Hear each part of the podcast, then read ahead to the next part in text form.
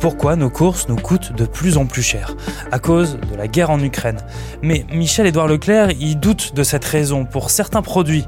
Pour le patron de la grande distribution, des industriels gonflent leurs prix. Alors existe-t-il des profiteurs de crise? On pose la question à Isabelle Golins, journaliste à la rédaction de BFM TV. Michel-Édouard Leclerc sous-entend que certains industriels, sous couvert de la guerre en Ukraine, augmentent leurs prix. Donc il sous-entend que ces prix sont augmentés sans justification. Du coup, le Sénat s'est penché sur la question.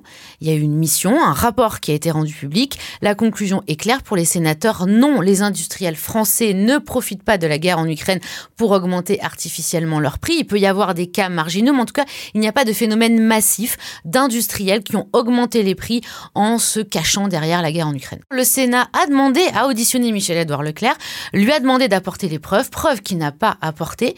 Donc non, il n'y a pas pour le Sénat, en tout cas, il n'y a pas 50% euh, des industriels qui ont augmenté les prix de façon non transparente. Les industriels aussi ont répondu, l'association qui les représente, et ils se défendent. Et par exemple, ces industriels prennent le fameux exemple de Michel-Édouard Leclerc, de la barre chocolatée, Mars, Nestlé, peu importe.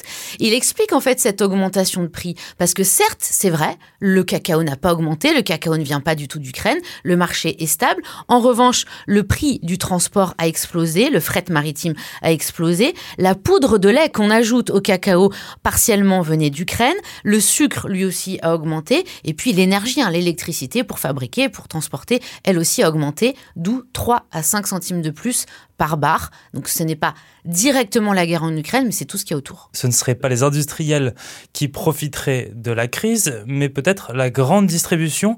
C'est en tout cas ce que imagine Bercy, le ministère de l'économie, qui a demandé une enquête.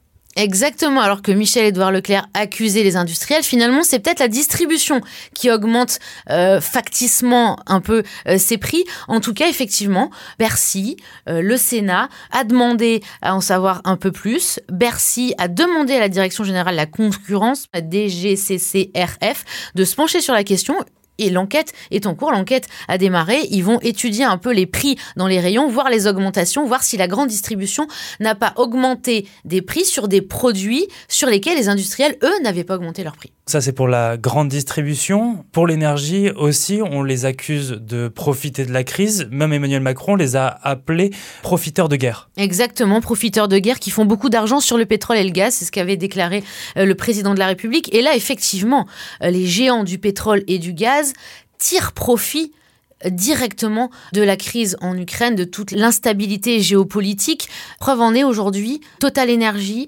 qui publie ses résultats deuxième trimestre, bénéfices qui ont plus que doublé au deuxième trimestre. On atteint euh, des chiffres mirobolants 5,7 milliards de dollars au deuxième trimestre de bénéfices pour Total Energy contre 2,2 au même trimestre euh, l'année d'avant.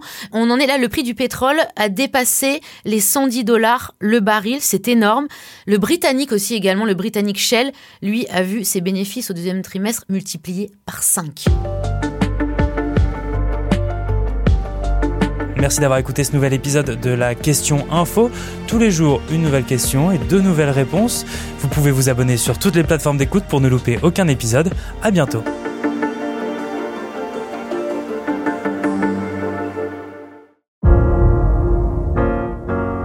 Vous avez aimé écouter la Question Info? Alors découvrez le titre à la une, le nouveau podcast quotidien de BFM TV. Les grands récits de l'actualité, des témoignages intimes, c'est tous les soirs sur vos plateformes préférées. À bientôt!